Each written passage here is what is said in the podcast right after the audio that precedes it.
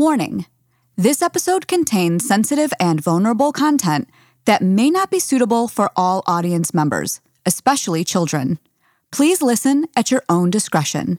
Thank you so much, and we hope you enjoy this episode of Inside the Wooniverse.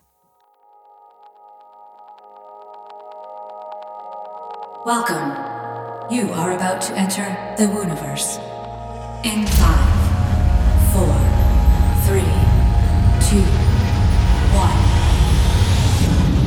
Transport complete. Come inside a mystical, magical portal between worlds. What if I was to cultivate an expectation that what I desire to experience is actually going to be there? Where playful curiosity leads the way and beyond. Let's just bring that intention into a space of divine connection and see what happens with it. You won't believe the ahas that come up in every single conversation. Fall in love with the journey to falling in love with yourself. I can't wait to explore this enchanting space with you. Gratitude as an activity is a cheat code for reality. A cheat code. Okay, tell us. Inside the Wooniverse, a podcast coming to you from the corner of Fringe and Maine. Hi there, and welcome to Inside the Wooniverse, a podcast brought to you from the corner of Fringe and Maine. I'm your host, Colette Baron Reid, and joining us today is Dan Mangena. He's a well known personal development thought leader, broadcaster, best selling author, and coach. I love this man. I, he's awesome. I was so excited. He's super busy that he made time to come on the podcast. He's best known for his highly successful Micro to Millions program, authoring the book Stepping Beyond Intention, and for his Do It with Dan and Beyond Success podcast. Dan is completely self made and has spent decades perfecting his world class coaching methodology. Welcome to the Wooniverse, Dan. I am happy to be here in the Wooniverse with you, Colette. I love you, yes I do. Did that rhyme? I think it rhymed. It was meant to rhyme. That was good. Oh my God, that was awesome. Well, if you ever if you ever decide not to be a coach, you can also go on Broadway. I'll work on it. I'll work Oh my it. gosh. So let's talk about you like as much as we can. So I want to go back. I love talking to people about when they were little kids. So I want to go back because you know you have a whole journey um, that began, you know, with your family, et cetera. So were you always interested in the power of intention and mindset? Like when you were little, what did you see about the world Mm-hmm. and how it worked? I wanted to be an inventor. Oh. And I always knew I was going to be a millionaire. As I got more into my spiritual journey and started diving into that more, I started to put the pieces together, which I'll explain in a second. Yeah. But I was like always coming up with stories and I was always like creating things and had these ideas. Like I, I worked out how I'm going to do this, do that.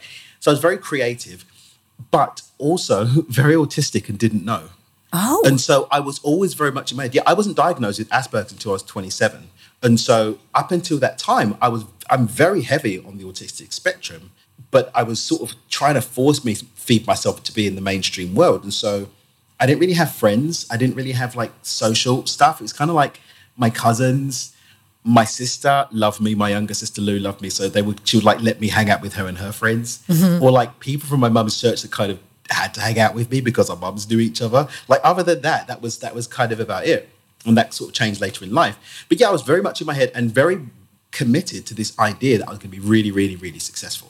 And that's something that was very, very vocal about. Um, I don't remember a time that I didn't just have this certainty that I was going to be successful, maybe an inventor as well, but definitely very successful. I think certainty is a big thing. Like I, I think for you, you just knew it. Mm-hmm. Yeah. Right. So it's the certainty that was internal as opposed to certainty external. Because Mm-hmm. if you were to look around your world, the way you just described it, there would There was no- nothing. there was no evidence to wasn't- support it. right. There was like, well, I don't know about that, right? So, and that's one of the things that I love about how you teach too is that the idea of it's not about the external certainty, it's about the internal and the trust and that real surrender to that. Because it's true. It's like you are walking poster child for, for the inner world 1st outer world second. Um, so one of the things that I love about you and your work, um, you know, you know, I mean, we're we're actually friends, and I've read all your books, etc. Um, but you are deeply committed to helping people transform, and and I admire that about you because you mean business. So where does the passion come from? You know, I, I would ask, what are the biggest transformations in your own life? that really inspires you because you've had a fascinating life. So I like to think I've up until about two weeks ago, um, I considered my life to be a trilogy. Um, I just had a very, very deep transformational medicine based experience a couple of weeks ago, which I shared about in our the WhatsApp group. Um, so I'm kind of like I feel like I'm in on the precipice of closing out book three and moving into book four now. But every single one of those mm and for me, the books are not even chapters because something you know pivotal happened. But book three has been this journey of sharing my experience with people, sharing my life with people, sharing what's come up for me with people. Mm-hmm. But I really didn't want to do that. A lot of people, in my experience, do the work that we do. They had like an emptiness. So I was in the corporate world and I felt really empty, and I, I had this soul's calling to do something different. I was living my best life, Colette. Like I was literally living my best life. um, and I'd, I'd, clawed up. So, you know, and we'll probably get to this, but, you know, I made and lost two multi-million pound fortunes by the age of 23, ended up in a really, really deep, dark place of suicidal ideation. Slow down here. Slow down. I think this is really, really juicy stuff. Just slow down. Okay, we'll get to book three. Let's go back. You're 23. okay. okay. okay. People want right. to hear this. They want to hear your story. So let's go to that whole two million pound thing by the time you're 23 years old. So how did that happen? So there's a, like I was that kid that all of my teachers like, oh, this kid's going to be successful. He's going to be a millionaire. He's going to be successful. I mean, I taught myself to make computers when I was 13 years old. right? wow. Um, when I was in high school, I had like a tuck shop at the high school. Like I was doing deals with local businesses to sell them computers. Like when I was 14, that that's what I was doing. So like I, I managed to amass my first million by the age of 19. What? Yeah, but I didn't have the right licenses for the company, and so the, mm-hmm. the, it ended up getting shut down. So the company got shut down. So I was like, ah, I'm going to go and do it again. So I went and did it again. I tried to be smart, put things in other people's names. I was like, yeah, yeah, you can hold that company for me, and you can lock that bank account. and then people stole everything. I was like, oh. yeah. So I ended up sort of losing everything again. But the thing is that the, the first time, and this is one of the beauties I think about and I was even looking at the card pool that you did. Dolphin Spirit, I think, was the right. The card pool was Dolphin Spirit. Yeah, yeah. about the this and that and that duality, yeah. because these dark chapters that closed out one book and moved into the next were actually some of the most beautiful things for me. Mm-hmm. And so, if it wasn't for some of these challenging episodes, I wouldn't have had the metamorphosis that took me into the next level of my experience. I maybe would have said the same, right? Because I was an arrogant little toe rag, Colette. Like I, I the thing is, I hadn't really had like a hit. Like there'd been bumps, but I hadn't really I had any hits. And so as like a teenager who's just like got the world at his feet and everything works out. And I mean, I was reading books like Think and Grow Rich and Psycho Cybernetics and and all this as a teenager, and I was using this material yep. to develop a mindset that gave me the capacity to manifest and create all of these things. But all of that power without the guidance, the direction, and the framework to hold it. Yeah. Right. And then you've got the arrogance of youth that we all had when we were young. Right. But then when that's unfettered, because nobody can actually tell you what to do because you are the most successful person in the room, like it didn't create the best combination of the best version of Dan Mangena, let's say. But right. So when I get to the point now when I've lost everything the second time, I no longer have the space to hold the delusion that I've got it all worked out and I know everything. This, yeah, had you known it, this would not have happened. Hello, it would have happened. And so I'm looking at the literally the broken pieces of of that, and I realized in that moment, oh my gosh, this vision of myself and this identity built up around the guy who had it all worked out and worked out the secret code to the universe. Right. That's gone now, and I have nothing left. And it left me in a space where I literally I couldn't think of anything else I had to offer the world apart from not being here anymore. And that's what took mm-hmm. me into that shadowy place. But here's where again the gifts come in, right? Because mm-hmm. because of my autistic brain wiring, I literally don't have the capacity to go and make impulsive decisions like I'm just going to go and have a suicide attempt. I literally was like, hmm, because everything has to be framed for me. Now I know, like the way my brain works. It's like, okay, okay, so right, we're going to commit suicide. What's the way to do this? Okay, right, we need to, like looking at the options, it's like, no, that's not going to work. That's not going to work. And I literally sat there and I said, hmm, I'm a bit of a loser at the moment. Things aren't really working out for me. I need to make sure that I'm not a loser so that when I make my attempt, this works out. And this is the crazy thing. I didn't go into the journey that brought me out of book two and to book three and book four and where I am today because I was trying to save myself. I actually went on that journey because I was actually trying to be successful in ending everything. Isn't that amazing? Spend, I know. I know. It, it, it sounds really crazy, right? But you can't spend the amount of time that I spent literally. I, I learned to transliterate Hebrew and Arabic. I was going back over ancient texts. I was studying the life stories of successful people because I needed to understand okay, everything had worked up to a point, but something had gone wrong somewhere. Is it because all of this is poppycock or because I've got it wrong and I need to understand it? And I became obsessed, completely obsessed with understanding it. This is around the time when The Secret came out. And so I was like dissecting that. Uh-huh. And this is when like The Power of Now came out and I started dissecting that. And more people started talking about the law of attraction. And, and I'd been in this game for half a decade plus already, maybe even closer to, to, right. to 10 years by now. And so I'm like bringing these pieces together because I'm coming more from the mental visualization, sort of literal using consciousness to create perspective. And now there's more of like the universal law thing coming into it, and then more of like the Hindu culture coming into. It. I'm like putting these pieces together, and I'm putting together this framework because I'm like, because I'm not going to fail. And the thing is, is that this is all like 2008, 2009. And the crazy thing is, I wake up one morning in 2015, seven years later, and I realized I haven't thought about suicide in a very long time. Wow. Like I could, you I could, set it out to do like, I, right. Like, it's like, wait a sec, wait, that wait was what happened?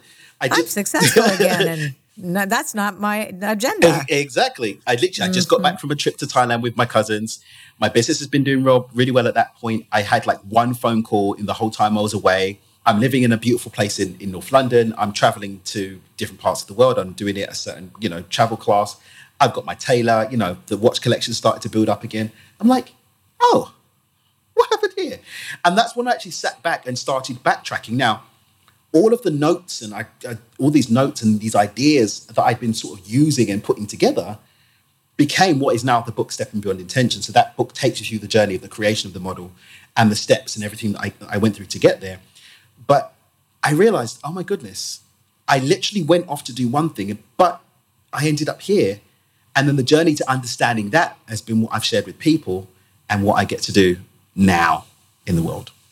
Oh, I love that through line because I think, well, first of all, I love that you talked about basically all of the the conceptual ideas of the law of attraction and then, you know, universal law and the fact that you studied ancient texts because this is not the first time this has been written about. This is, you know, but the idea that your base your humanity, like you can't manifest your humanity. That that's in you and you have to experience the mm-hmm. evolution. You can't just go like that and be well, you can become a different person within reason. Mm-hmm. You know, like you can grow and evolve and but you have to integrate the experiences 100%. and I think it's so important to acknowledge that there is room there has to be room for what we would perceive as failure mm-hmm. because you know people come into this and and there's this whole blame and shame around you know the concept of manifestation and it's very materialistic and yes you got all the material things but until you actually integrated the you know the relationship and recognize that there is this sacred dynamic between you and the conscious universe. This is something special right? This is that we all have but it is why we're here. And it's very little to do with all the material success. It's to do with the evolution of you as a, as a spiritual being having a human experience and learning that suffering like pain will come suffering is optional. Exactly. Right? In, in terms of continuing to repeat the pain but um, I think it's just really key that when people listen to your story, that's the thread that I got out of that. I'm like, wow, this is great because it's human. Mm-hmm. It is human, like you, the hubris of the teenager, the hubris of the early twenties. Like you know, like yeah, yeah, I'm so was, hot. There was a lot. You know, there was a lot of that. There's a lot of that, and there's listen there is nothing wrong with with with amassing material things, as far as I'm concerned. Mm-hmm. You know, we live in this kind of a world that spirit chooses us to experience itself in the material world. Mm-hmm. That's just the way that is. Mm-hmm. But that can't be the main focus. Yes. So I think when right, like you are figuring out how to end it and reading all these things, which everybody says in all of the ancient texts that that's a big no no, right? we don't do that, Yeah. right? But we discover the humility of that surrendering to this process, but still being part of it. That one step towards the gods, Mm. Yeah. and then ten step towards us. Exactly. Right? Exactly. Exactly. And and the thing that I love as well is that so many people lose sight of the fact that when you do focus on the inner work, like two thirds Yeah. of the game is inner game. Right. If you look at the ancients, and this is part of my my my, my flow funnel framework that I talk about in the, the book and a lot of my work, this whole idea that everything that we experience in three-dimensional physical reality is the byproduct of a movement or non-movement through time and space. Think about it. Everything that shows up. But that movement or non movement through time and space or physical action, for the most part, is predicated by an unconscious pattern, habit, or belief that sits inside our unconscious. And that is Right. predetermined to a certain degree by the environment that that unconscious mind was cultivated in. Hundred percent. And so a lot of us go into this whole thing of trying to fight our current pattern of behavior, fight our current pattern of thought, when all we need to do is remember that we didn't wake up. And the, the moment in time when I really got, so my son's going to be three in a couple of months. And I remember coming back from the office when he was about 11 months old. I came back from the office, I walked through the door, and he looked at me, he started smiling, and he was waving. and it hit me in that oh moment God, how cute! When did he learn to wave and who taught him the context of the wave? He can't speak yet. So nobody sat there and said, when someone comes through the door, you wave at them Wave to, at to them. greet them. And I was like, he got that just by witnessing and observing that. And I also got this really Mm-hmm. deep compassion for the world around me as well, because how many people that have done something that annoys me or done something to hurt or harm me are doing it because at some point they learned that just the way that my son learned to wave Yes. and it just became a part of who they are. And so when we understand how much of our envi- environment, and I think it's the numbers are like 70% of those programs were done when we were completely unconscious anyway. Yep. And so if we just took the time instead to focus on cultivating a relationship with our inner being, with our emotional resilience, with our internal emotional state, with our inner thoughts through the environment that's supporting it, then there's a top down trickle effect that happens wherein, hang on a minute, that emotion only leaves space for a certain pattern of thought. Hang on, that pattern of thought only leaves space for a certain pattern of behavior. Hang on a minute, that pattern of behavior only leaves space for a certain pattern of life. And that's exactly what happened to me. I was literally pummeling my mind, polluting it positively over the course of two or three years. That's all I was doing. And so, how can there be anything other than an inner emotional state, an inner mindset, and therefore a set of unconscious behaviors that matches that high vibration of, of input? Oh, I could I could listen to you talk for hours. Um, no, no, no. And you would have had a lot of fun this past weekend, by the way, because we're so in alignment. I know Connie was saying, "Oh my God, you and Dan are so in alignment, so in alignment." So I want to I want to talk about that because I, I you said so much, and uh, I want to dissect it a little bit for the listeners. So because I think you know right now we have a lot of a comeuppance, if you will, in our society to see how you know basically social trauma has caused so many people to depending on where they stand in the whole spectrum mm-hmm. of of the social order if you will mm-hmm. that none of us asked for. It just kind of happened right? So so it's like do we spend our time against it or do we do what you said which is to go within and cultivate something new? Because you have to recognize that i think we're all responsible right now to go to that place. Every one of us no matter where we stand on that board if you will to say okay these are my patterns, my ancestral patterns, and I'm like, okay, here are mine. So where is where is my responsibility to keep it clean, if you will, and not encroach on others? Because a lot of the behaviors, like my mom, for example, she was a Holocaust survivor, and. Uh, you know, was raised in a Christian family, and uh, her father, who came to get her, who was French, he, he they her parents were not married actually, and he came to to rescue her to take her back to France.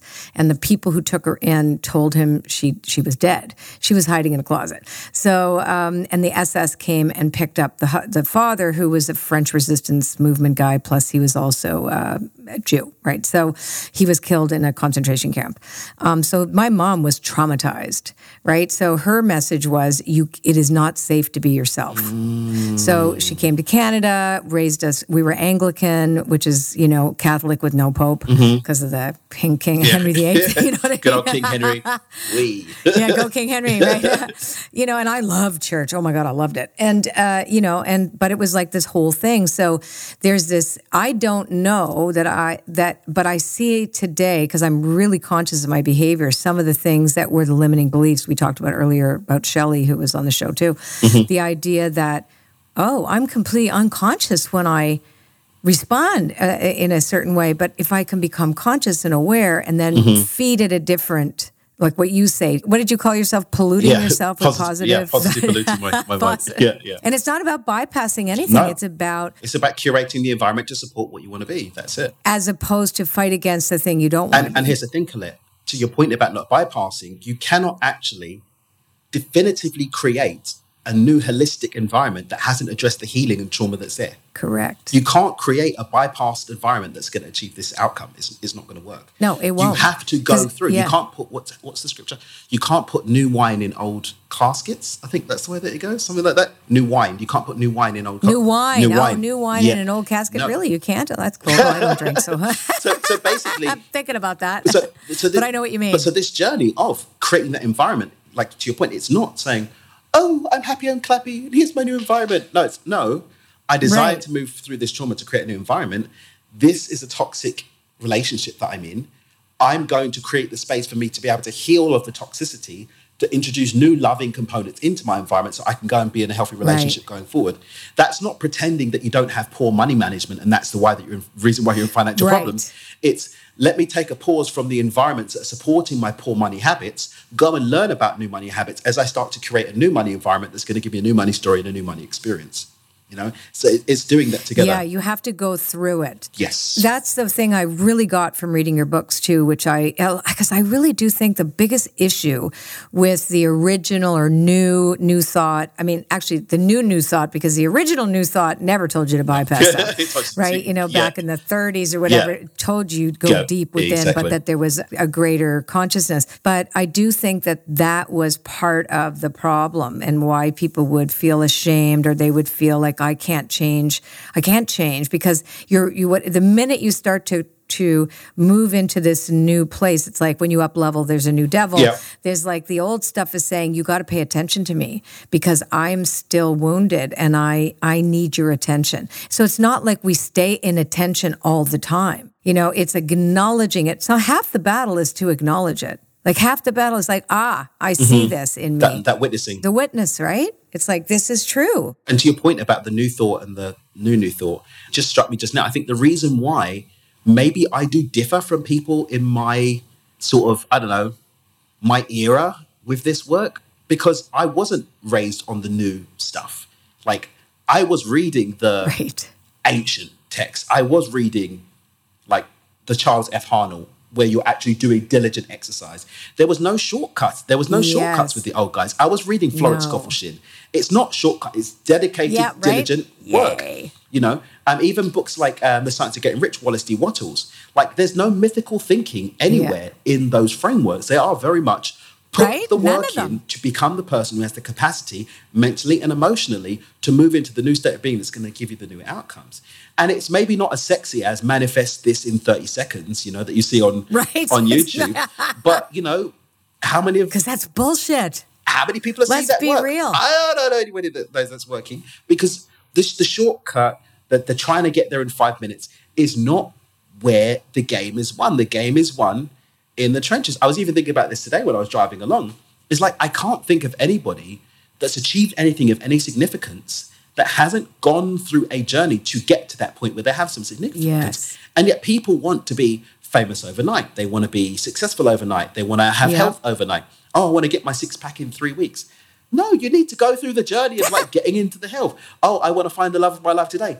Babe, you, you haven't dealt with your daddy issues. You haven't dealt with your mummy issues. Like, you're just going to take that toxicity into the next thing.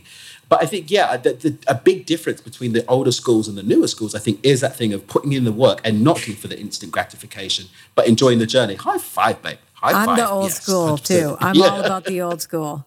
And I, but I also know too that there is, you know, I also feel super compassionate for. The, I think you get there at some point when you realize that these new new forms, they. I mean, listen. I think sometimes you do get these instant Oh, yeah. miracles that are just that kind of. It's almost like here's the crumb. Okay, mm-hmm. stay on the track. Mm-hmm. Stay on track. Like we'll give you a little little gift. Poof. You know, but then when you get the gift, you have to up level hold it. yourself to to to be able to hold the gift, like you said. Remember, you talked about your Getting the gift and keeping the gift are two different things. and being responsible to the gift. Exactly. Right? People want, they say they want, they say they want to be multimillionaires, but they don't realize that you have to now do accounting and pay your taxes and be really responsible for that and and be that person who knows how to manage all these things. It's it's like what are we making it mean? So i think now i think now more than ever your way of doing things is what we need. We need to hear that again. Here's what i did. I got all these instant things and it ran away. So now here's what i do where it has mm-hmm. real metal. Like I am rooted. I root mm-hmm. down because that's what you do. Root. You should. Your next book should be root down with Dan.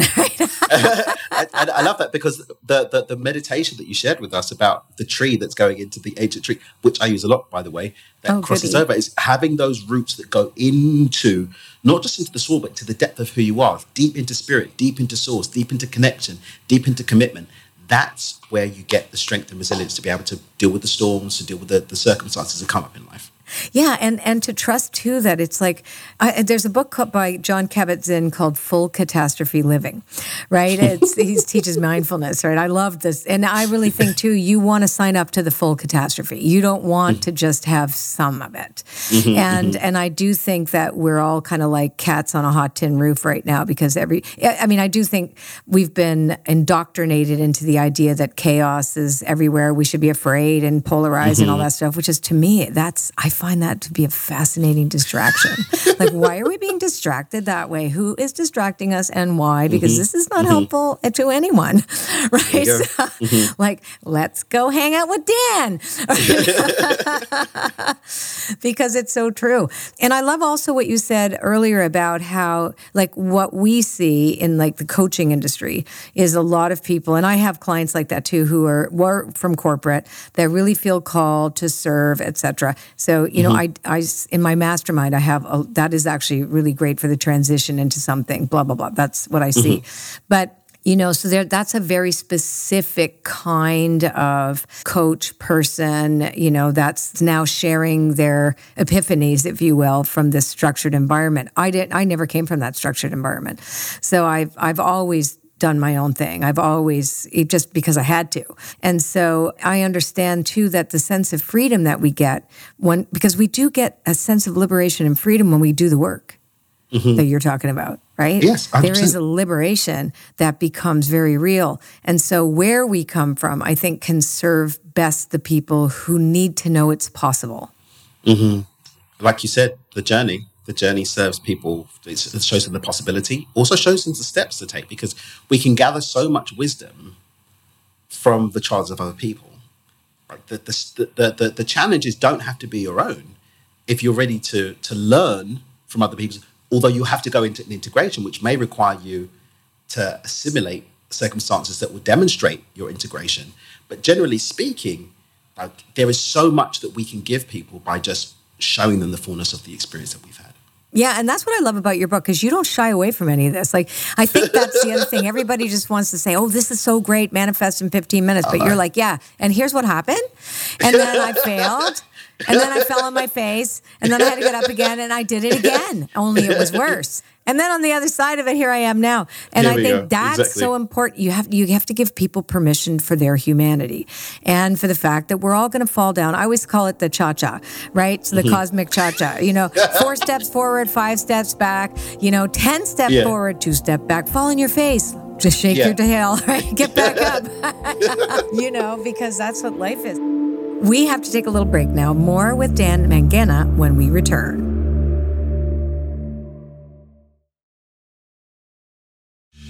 And we're back with Daniel Mangena. Okay, Dan, my next question is so I want to talk about because one of the greatest things that you teach about is step beyond intention. Yeah. Right? The concept of stepping beyond intention, because we mm-hmm. talk a lot about intention. Mm-hmm. First of all, tell me what you see is, you know, in the awareness work, what is an intention according to you? And then how do what is the stepping beyond intention? So for me, intentionality is the conscious disruption of whatever pattern we're playing out. Okay. So it could be I'm seeking to break the pattern of habituation in my romantic life, in my health, or in my finances. Because if left unattended, I will continue. The law of perpetual motion is going to keep playing out the same way, right? The unconscious is going to be like, this is the script, I'm playing it out. Right. You can switch partners 20 times, you can have the same person in a different skin. Right. You can switch diets, you can have the same outcome. You can switch jobs or businesses, you can have the same outcome. That's why people that win just win no matter where they go. People that have healthy relationships just have healthy relationships where they go. A person who's in alignment on health, it doesn't matter what fad diet or exercise routine, even if they're eating beans and chips every day, yep. they're still going to have the same situation because they're aligned in that direction. As we said before, most of that comes from unconscious programming and so on and so forth. But when I say to myself, do you know what? No, enough is enough I deserve love. I love myself enough to step into a situation that's more aligned with me being loved, cherished, adored, all of the things. I'm intending to create an experience where this is what I have. Now, right. the challenge, and this is why we have to move beyond intentions, is that we're only conscious a portion of the time. I think the maths is five to 10% of the time we're conscious, the rest of it's unconscious. Yes. So during that time when we're conscious, we have to throw everything at creating and cementing and maintaining that alignment, which is where the environment kicks in. Because when my environment's supporting me, Yep. Then over time, that unconscious behavior is going to step up. And so, my beyond intention paradigm, for example, is how do I create that intentional disruption? How do I remain conscious enough mm-hmm. to be able to catch myself coming off target so I can get back on target? And we've got frameworks for that.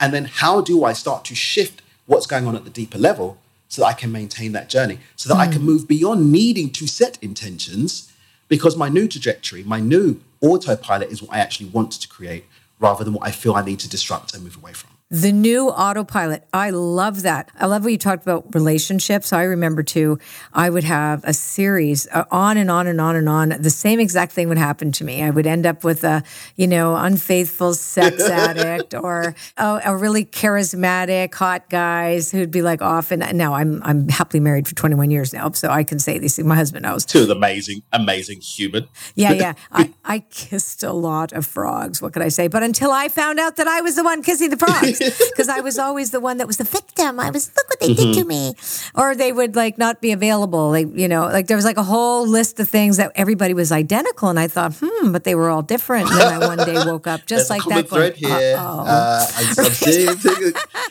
well, there you go. I'm the common denominator. Oh boy. And then when that happens, right, then I my environment changed because I didn't date for a whole year. Went to therapy. I thought that's it. Cleaning up, cleaning house cuz I wanted to get to the point where you got to, which is I love myself. So I want to create that alignment. Mm-hmm. And I mm-hmm. know that's right? That's something mm-hmm, that you mm-hmm. know intimately. This is what needs to happen. And then it happens, but it doesn't happen because you say it's happening. It, it happens because you take the action and then you see, and then you take more action, then you clean up more, then you take more action. Ooh, it's not totally clean yet. Mm-hmm. Okay, fine. Right? It's like this polishing and then you let it go, mm-hmm. let it go, let it go. And then bam, one day there's that person like, oh, how I met my husband. It's just amazing. And, and the thing is, is that I think when people start to fall in love with the journey to falling in love with yourself. Yeah. Versus demanding that that relationship happens in a day. It's like nothing, and I really want whoever's listening to this, like I even feel teary saying this, anyone, who, whoever's listening to this, really just remember that nothing of value shows up instantly. And in those rare instances, much to your point about miracles that show up, in those rare instances that we do see something of value show up instantly, it didn't show up. It was there all the time. My ability to see it showed up. Uh-huh. Gold takes, you know, it's, it's an element, right? It takes time. Diamonds take time mm-hmm. under pressure, but they have to be mined. We have to move away the dirt. We have to sometimes put our back into it. We sometimes have to negotiate terms for the land that we're going to go and do the thing from. But ultimately, that work revealed something that was there all the time. But it took time for that thing to get to the place where it was ready for us. And we took time to get to that point of actually being ready to meet it. And when you fall in love with that journey, mm-hmm. then you can start to see the dualism of life and be like, is that so? As Eckhart Tolle talks about in The New Earth, right? And then you can start to understand and fall into this whole thing of, oh, maybe I don't have to suffer through this pain, but understand that even as I grew, right, I grew with pain.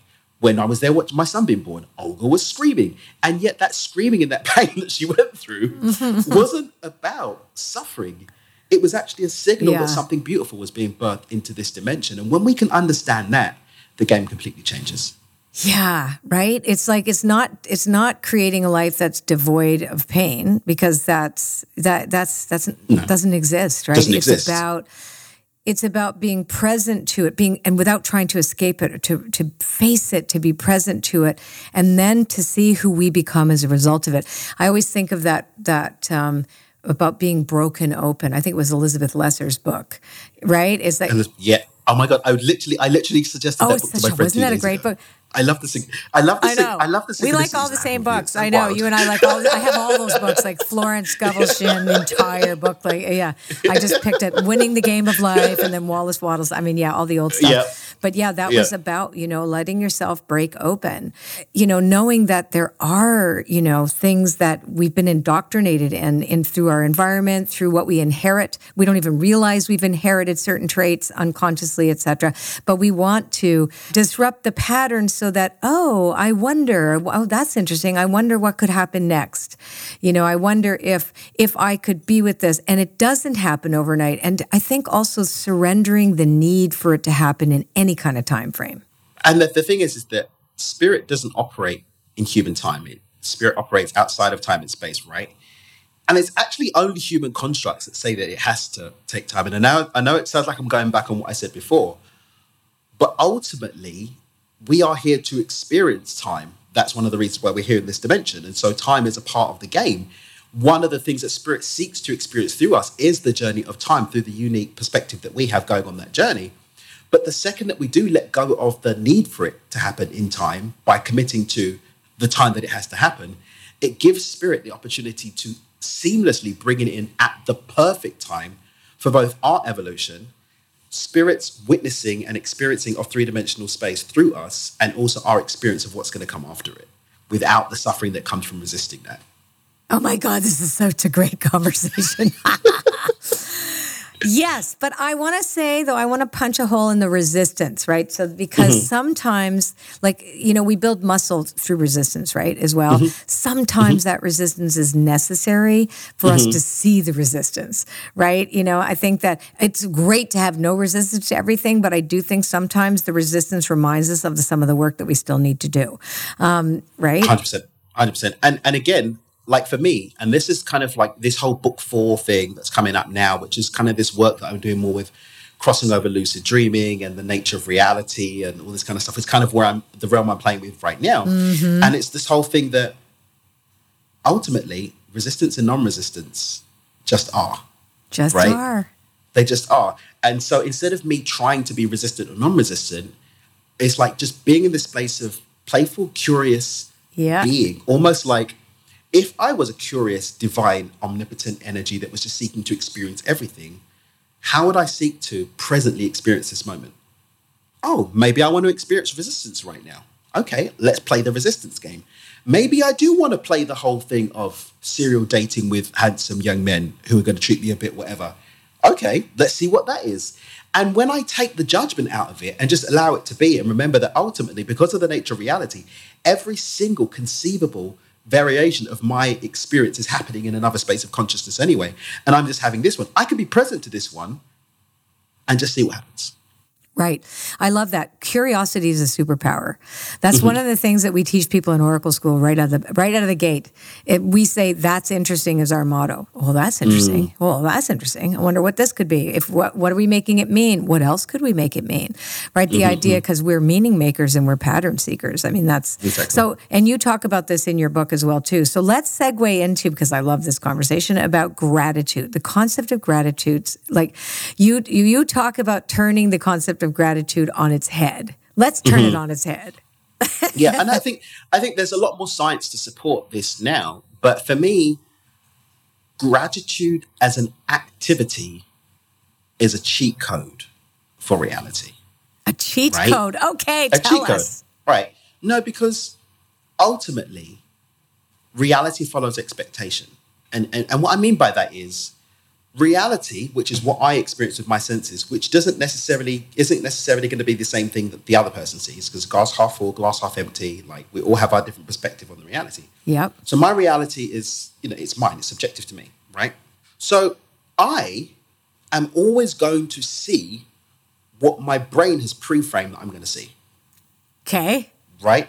So, because even if there's a different configuration of mm, atoms and energy waves collapse in front of me, my mind literally only has the capacity to see what fits the framework of what's in my mind. Right. That's the whole thing of, you know, put a, a political conversation on the table, right? And just see two people looking at exactly the same facts and having different narratives, right? It's, it's exactly the same thing.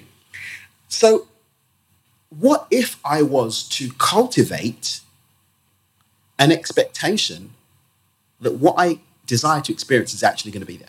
How can I start to trigger the chemistry in my body to front run that expectation? And one of the most powerful ways that's been consistently shown to been shown to do that in test after test, study after study, is being open. So the difference I say is being open to the possibility that it might happen and grateful even for that possibility and then playing in that realm of possibility until it starts to sit a bit more comfortably and then the more comfortably it sits the more i start to sit with developing a deeper certainty around it until i can actually just sit in and say do you know what i'm just grateful for the opportunity to even have this intention i'm grateful for the opportunity to even see some of those breadcrumbs showing up and diving more deeply into those little experiences I can start to anchor then in my in my three dimensional reality until ultimately I get to the point where I, I can wake up seven years later, right, and be like, oh, isn't that interesting? This is the life I'm living now. And then I can step into appreciation and celebration for what's been while harnessing that gratitude in advance of what I and developing a certainty of showing up for me. See, I love that. So the idea for me, that's all about trust. Yes, 100%. So um, and being grateful in advance. You know, the idea that thank you, and it's true. Thank you for the breath. Thank you for the fact that I can even imagine this. Thank you for thank you for things beyond my imagination. Because I always go, "Thy will be done through me," uh, and sometimes "Thy will." Not mine be done, given that I'm Mm-hmm. willful and oftentimes, right? You know, we might we have a very very limited view of what's course. possible, right? Because it's the unknown that tells us what's 100%. possible, right? It's That's not where the game us, what we already know. It's that that's yeah. So it's like being super grateful in advance and having that expectation that wow, this is awesome. We have a great life. The way it's meant to be, you know, it's like that. This is true for me now, and then it starts to be part of your body. Because when what happens to your physiology when you start to feel super grateful, you relax Yeah, everything shifts. and you get excited. Mm-hmm. It's like, oh, I feel so good, and nothing's changed. But who cares? It's changed in me. And that and but that must precede what changes outside, right? Because two thirds of the game is in the game. Oh, I love that. So, how do you strike a balance between setting ambitious intentions and remaining grounded in reality? And what is reality? And maybe we should talk about what is the nature of reality oh, because I think that Oh, would be a a good. Let's go down the rabbit hole on that one because oh well. I mean, here's the thing. So, I I practice and I teach a system of cleaning my intentions, and, and what I mean by that is, the ego is a gift that serves a purpose and has a role, but like even in our lives, there are people that come out of the role they're supposed to be playing to come and play another one, right? And if we don't have boundaries, then it will come and you know do the thing. yeah, And so, like, when we have some of these intentions that have come from a space of ego, and I'm not saying that even in a negative way, I'm just saying from a place of ego, yeah, yeah, yeah. it can sometimes start to fall into a bit of a disconnect from the heart and from the soul and from our connection to spirit, right? Our Right. connection to the divine. And so, the practice that I share with people is let's just bring that intention into a space of divine connection and see what happens with it. Mm-hmm. Like, can it sit in the same space as my heart and still feel expansive? Like, how does it feel inside of me? And if it feels expansive and yummy, whether it's a Ferrari or building an orphanage in Kenya, right? Does it sit there? Because all of these experiences are valid. And this is one of the things I think is can be challenging when we start to really take this conversation to the nth degree about mm-hmm. spirit seeking to have all experiences. Because spirit right. seeking to have all experiences is spirit seeking to have all experiences, right? But you know, yep. that's a, a very dangerous place to sit. And uh-huh. yet we can't. But it makes it neutral. It makes spirit makes neutral. It, Exactly. Right? Neutrality is something people can't get a quick grasp on that. And I know that's true. That's because we as humans have our stories and we have our things that I need to fight you and we need to have this combat. We need to have this separation. But ultimately, when I can bring an intention into my heart and see see what it does there, does it mm-hmm. put in those roots and start to grow? Or does it feel, yeah. Like I check, even like when I like I like watches and I do like I've, my friend Jerome's really got me into cars now. But like I'm, I'm a watch guy, right? I've got a decent collection. And it's like like I set goals and it's like, oh, when I hit this goal, you know, I'm gonna treat myself with a little thing. And yeah. it's like, I don't I don't need any more watches. Collect right. I've got I, I I I don't need any more. But I love them. But I still when I see one that I like, right, I ask myself, does my heart really desire to experience life with this watch being a part of it? Mm-hmm. And sometimes I'm like, oh no, actually, no, I didn't actually. It was just I, am good to just look at it, right? I don't need to to bring it into my experience. It's the same thing if we look at relationships. You can look at a person, or you can be around a person. You go, oh yeah, yeah, yeah. But bring that person into your heart and see what happens. Mm. Sometimes you actually realize, oh, do you know what? I love this person, but it doesn't mean that I need to be in relationship with them or in right. deeper intimate connection with them. Maybe, and it, just bringing any intention into your heart. Yeah. Something that you want to learn, something you want to do. It's like where did that come from? Sometimes a program gets revealed. Sometimes a wound gets revealed. Sometimes like a, an old childhood trauma gets revealed. Yeah. Just bring uh-huh. it into your uh-huh. heart and see what happens. And that yeah. will start to create that differentiation between audacious goals and grounding and all the things. It's just that's a heart connected, soul approved, shall we say, uh, intention. And that's what that's the game I like to play. Oh, I love that. So the nature of reality, I think, too is very subjective, right? Because that changed 100%. dramatically. can change so much because you're seeing through a specific lens. I think that's what people have to remember too when we talk about reality. It doesn't mean what we read in the news.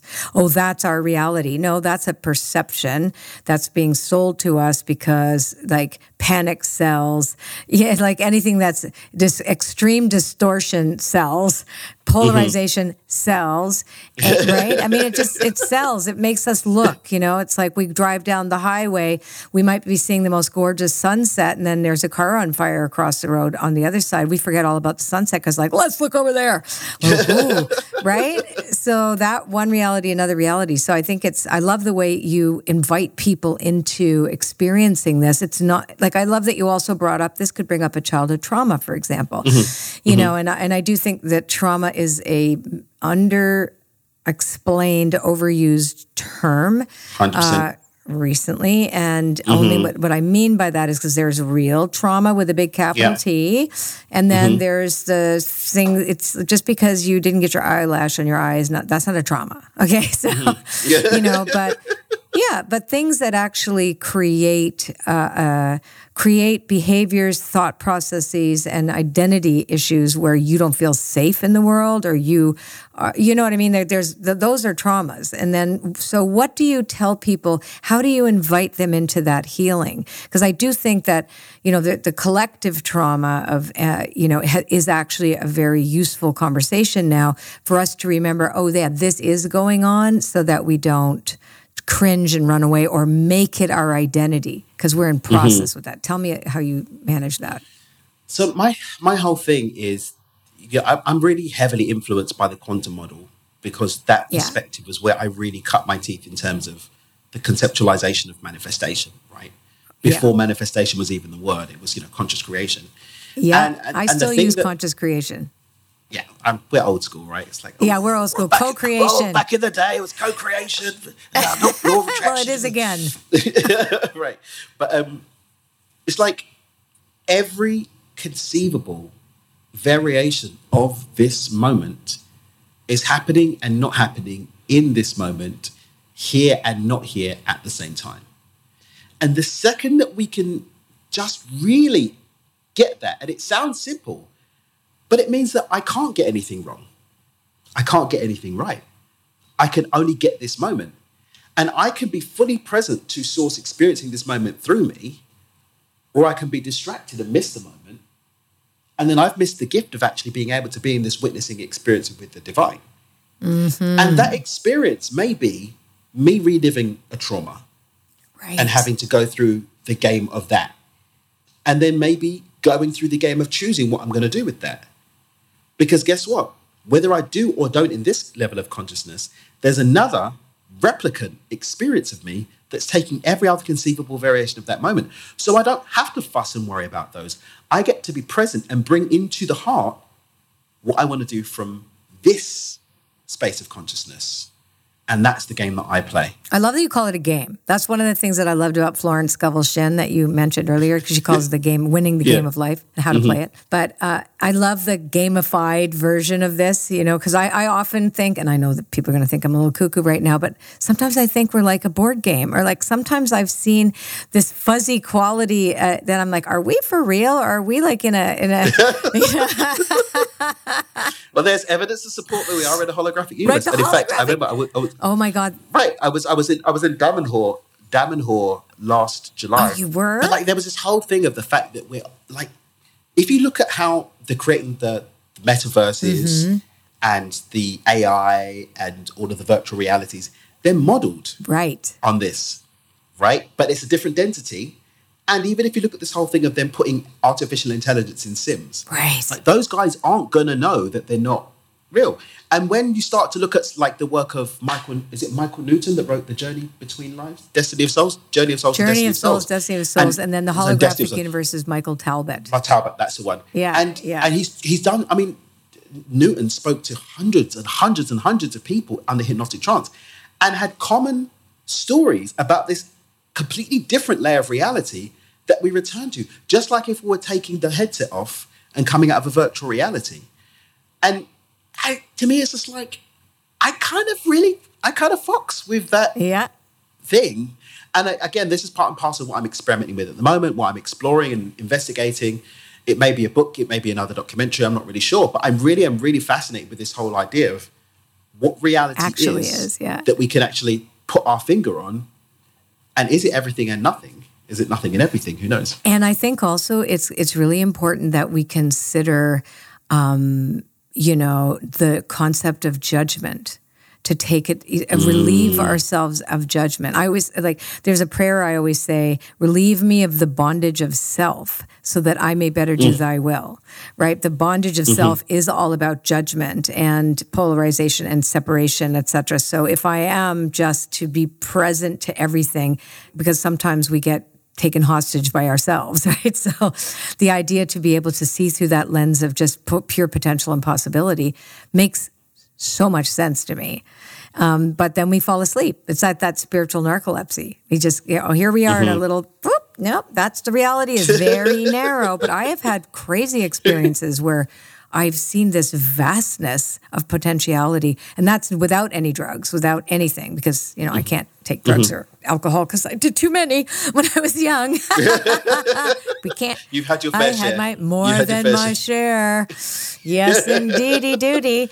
Um, yeah, but I've never, even just through breath work, I can be, I can step into that. I can't stay there because it, I think the other thing is, is that we're not created the way our our senses are made, the five senses, the way we consciously see the world. You know, it there's a kind of like a we're we're we're limited. But then when we get into that unlimited space, it's like, wait a second, look at how much else there is here. Like, wait a minute. And it's I've seen it. I've actually seen how everything is this grainy quality of light that it's so expansive. It's so much bigger than us. But then we mm. whoop back into the body going, no, no, no, no, no, no, no, no, no. That's a hallucination. That's not true. But it is. Yeah. Because reality is made mm-hmm. not from where we think it's made. And maybe one day in our lifetime, we'll be able to actually have a conversation and know for sure what we're talking about. but the thing, and, and this is and this is another thing, like with the whole game, the game thing, Colette, because it's like there are some things we're not going to know until we popped our clocks yeah. and actually left this realm of Yeah. dimension. There's just some things we won't. There's a whole conversation now about near death experiences. Are they just, you know, uh, hallucination trips? Like, I don't know. But guess what? Does it matter? No, that's the thing. Does it matter? I don't know. It uh, does it. And that's why it's like It's just there's a- interesting. it's a game, and that's the thing. It's interesting. Oh, oh, isn't that interesting? Versus, no, this is the rock on which I will die, and all of you who do not agree with it will die before me. Like it's, or it could be like, this is a potential thing.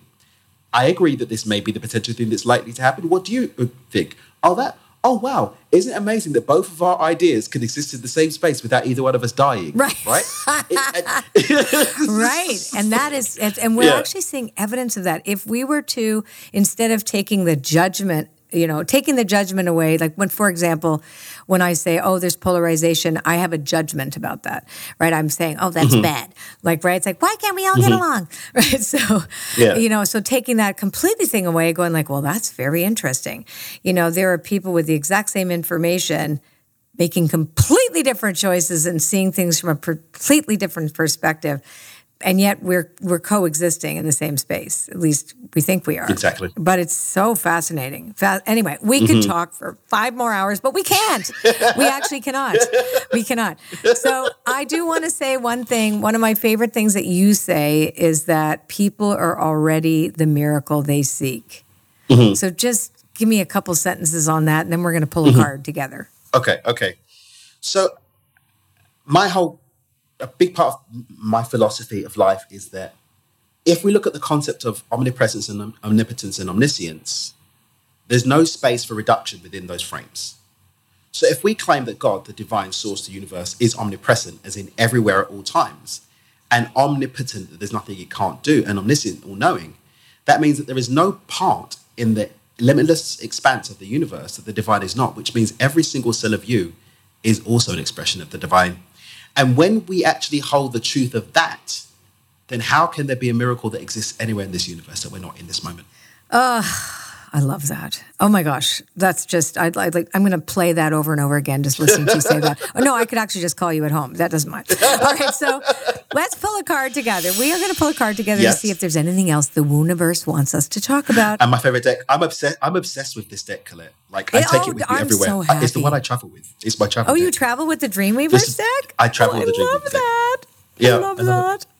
It's going to be an app soon too. Um, I'll let you know when that's going to be on the phone. Yes, yes, yes. Because it's, I know the art. Joel Nakamura Oh, is just the most extraordinary artist, isn't he? Amazing. We we have Mm. all his art. Uh, We we bought the entire collection, um, and it's my whole house is this deck. I mean, everywhere I look, it's this card, which is great because I get a different Mm-hmm. reading depending on what wall I'm on.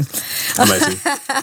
Okay, so I'm going to pull a card to say, like, what else should we talk about that we know this audience that's listening to us today really needs to hear? When the storm spirits play. oh, I love that one. So, uh, you know, when the storm spirits play is really about, I'll just say in a nutshell, being the eye of the storm to allow allow the chaos just allow it to be true instead of fighting against it how does it appeal to you I think for me, the thing that comes, and this is something that's been a common thread in my life, it's that every time that things start to bubble up, and anyone who reads the book will see that I'm not one of these people that pretends I've got all my crap together, that I've got all the answers. No, I'm going on a journey. I'm a human, right? And any one of those times when it kicks off, or this happens, or that happens, like I just take a moment and remember, hang on a minute, stuff has happened before, and I'm still here. right right? right? Like things have gone not according to plan before, and I'm still here. What would happen if I sat with that truth instead of falling into the stories that emerge from maybe this being the time that it doesn't all stay here or whatever? And for me, that is the eye of the storm. It's that peaceful place amidst the chaos, the safe space is in the midst of it, present to it, not trying to run away from it or trying to run through it. or try to make the world behave and then you decide Exactly. I'll I'll get there when the world behaves. uh, we're going to take a little break now and when we come back we are going to switch gears and enter into another dimension of the Wooniverse, the tea time after party. So please stay with us. We're going to be right back.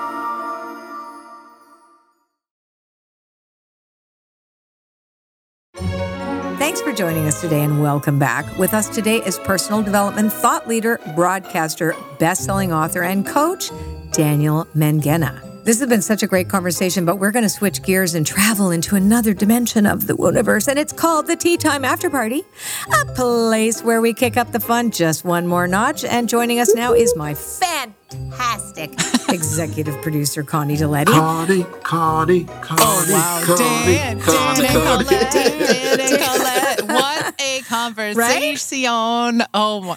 We should have Yeah, done this for two Like- hours. I think everybody, uh, yeah, I didn't want to end, but Yeah. we have a, yeah. I know. Yeah. I was like, oh my gosh, looking at the clock, like, no, don't end it. But I understand. You have a life to live, Dan, right? yeah, exactly. So, Connie, you start with a question. Okay, Dan, if you could be wildly successful in any other profession, which one would you choose? Comedy. Go- Oh, yes. That's interesting.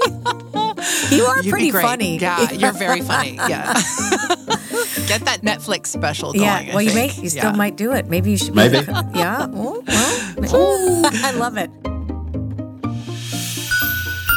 Okay, if you could be any supernatural creature, what would you be and why? Pegasus. Why? They get to fly. they fly. Yes. And they get to run. They're like super Of fast course, on the ground, but also in the sky. and you're a horse. I wanted to be a dragon, but people are always trying to kill the dragons. But I think it'd be pretty dope to breathe fire. but I don't want to get. yeah. Yeah, but That's right. Nobody would try to kill Pegasus. No, No, it's like, hey, no. Pegasus, what are you doing? And Yeah, how would if you right. also breathe fire as Pegasus? That could be okay. A fire, Fire breathing breathing Pegasus. would be like the Breathing- thing. Can I change my answer? Yes, you can change Yeah, your yeah. answer. Fire breathing Pegasus. Boom. Mic drop. Poof. Which would you rather have? A pause button on life or a rewind button? Neither. Whoa, the first person that's ever said that. Awesome. Neither. We have waited for someone to Yeah. say Yeah. neither the whole Neither. time. Yeah. I don't want to rewind. Wow, like I've already lived those moments. I'm present to the new ones. I don't want to pause because I want to see what happens next. I love it. Yeah. Love it. If you could live inside of a sitcom or a television show movie, wh- what would you choose? Ooh, this is a good one. the OA. Oh, I Did you ever- loved that. Oh, the OA. wow. That was such a great show. Nice choice. wow. Yeah, I would- I'd like- Didn't see I'd that like one that one. coming. Wow. But was- only in yeah. the fir- yeah, because you know what, it went a little weird at the end. Yeah, right? it went a little weird at the end, but st- yeah, the thing with the octopus, I didn't really get. But um, I was like, okay, it's a hard left, But being the original Yeah. angel, but the original. being yeah. Real. being able to do the thing where they could do the thing. right, and the dance, and then all of a sudden, Yeah. I know. Yeah. Ooh, I love that. Great Very choice. good. Yeah, great choice. Uh, if you could have a magic power, what would it be, and what would you use it for? magic power. So my favorite superhero from comic lore was always Ozymandias from the um, from the Watchmen series. He was the fastest, strongest, smartest man on earth. Okay. And the reason why I loved it is because the superness was actually reaching the full potential of what he could be as a human, rather than the need to have something extra. Oh, And so I feel that would allow me to fully experience the potential of the human experience, which for me is like a soul calling to, to actually do. So that's what I would do. I think you'll end up to be that, frankly. I think it's like- and then you're going to teach you're us normal already. people how to do it. All right. Yeah, yes, I want that too. So, if you were to create a magical potion for society to mm. take, what would the potion do for them? It would allow us, I feel, to remember that the separations that exist between us are completely illusionary. So, not even to change your experience of life, but to have your experience of life remembering that this person that I'm planning to slap is really just me, right? This person that I want to treat with disrespect and outside of a place of love is really just me, or is the divine in form, right? This person that I want to steal value from instead of pouring into is just me, or the divine in form. If we could just have that, I think so much would change if we came at reality really understanding that all of these stories of separation are just stories. That's beautiful. Yeah, I want that potion, too. so far, Dan, we're signing up to whatever that's you do. Great. That's just the way it is, right? Like that's it. That's, that's it. it. We're, we're coming with Dan. Okay. That's it. Oh my gosh, we we're, we're ending our fabulous conversation uh, with some silliness, but I do want to thank you. This has been one of the best conversations I've had here on the podcast, oh, Dan. I really had fun. But anyway, for all you listeners here to learn more about Dan, the work he does, his books and podcasts, head right on over to dreamwithdan.com. And as always, for a summary, quotes, links, and a transcript of this conversation, visit us on our show notes page by clicking the link in this episode's description by heading on over to itwpodcast.com Ah, I love you, Dan. Thank you so much for joining us today. Love you too. Thank you so much. Wow. Thank you. What an incredible conversation with Dan Mangena. And what did we learn today?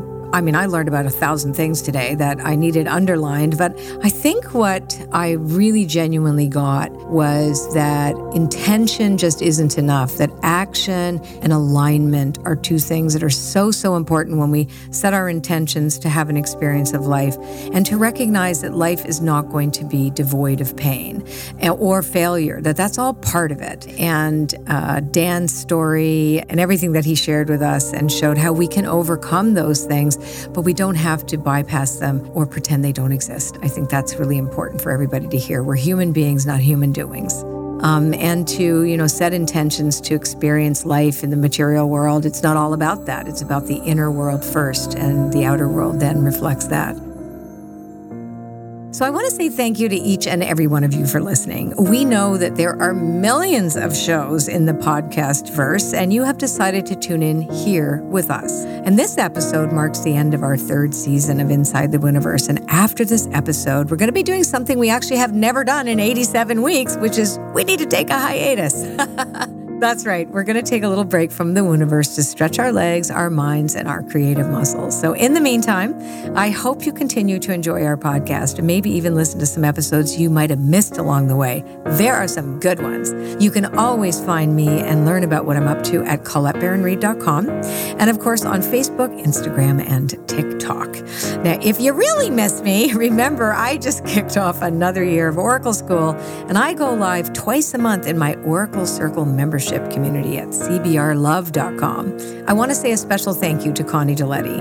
Uh, for those of you who don't know, Connie was my producer on my television show, Messages from Spirit. How many years ago was that? Oh my God, 10 years ago. Wow, wow, 10 years ago. And we made friends and stayed friends. And Connie has been in and out of my world, uh, you know, and we always have a blast. And she is the best at what she does, no matter what she sets her mind to do. And I am just been so honored and privileged to have her as my executive producer on Inside the Wooniverse. And I love her so much, and I want y'all to know how much I love her. and of course, a shout out to Julie Fink as well, too, behind the scenes. She's done a fantastic job at editing, and you guys don't get to meet her, but she's a complete hoot. And we really have had the best time ever. So our little hiatus right now, we all we all need it. We're all fried. so, so I just want to say thank you again for listening. Again, love you, Connie. Love you, Julie. Love everybody behind the scenes that have worked on Inside the Wooniverse. And of course, all of you listeners. I love you lots. Until next time, I'm Colette Baron Reid. Be well. Time to share the way we love. Become the ones we're dreaming of.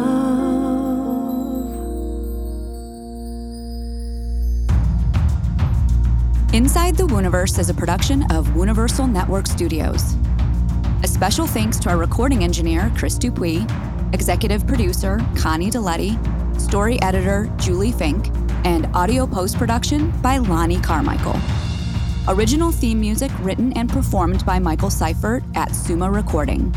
Original music Truth Begins is by Colette Baron Reid and Eric Ross. And all other music is courtesy of APM Music. Keep up to date on episode releases, giveaways, and special offers by signing up for Colette's newsletter at itwpodcast.com forward slash newsletter. Thank you again for listening, and we hope you join us next time for another episode of Inside the Wooniverse, a podcast brought to you from the corner of Fringe and Main.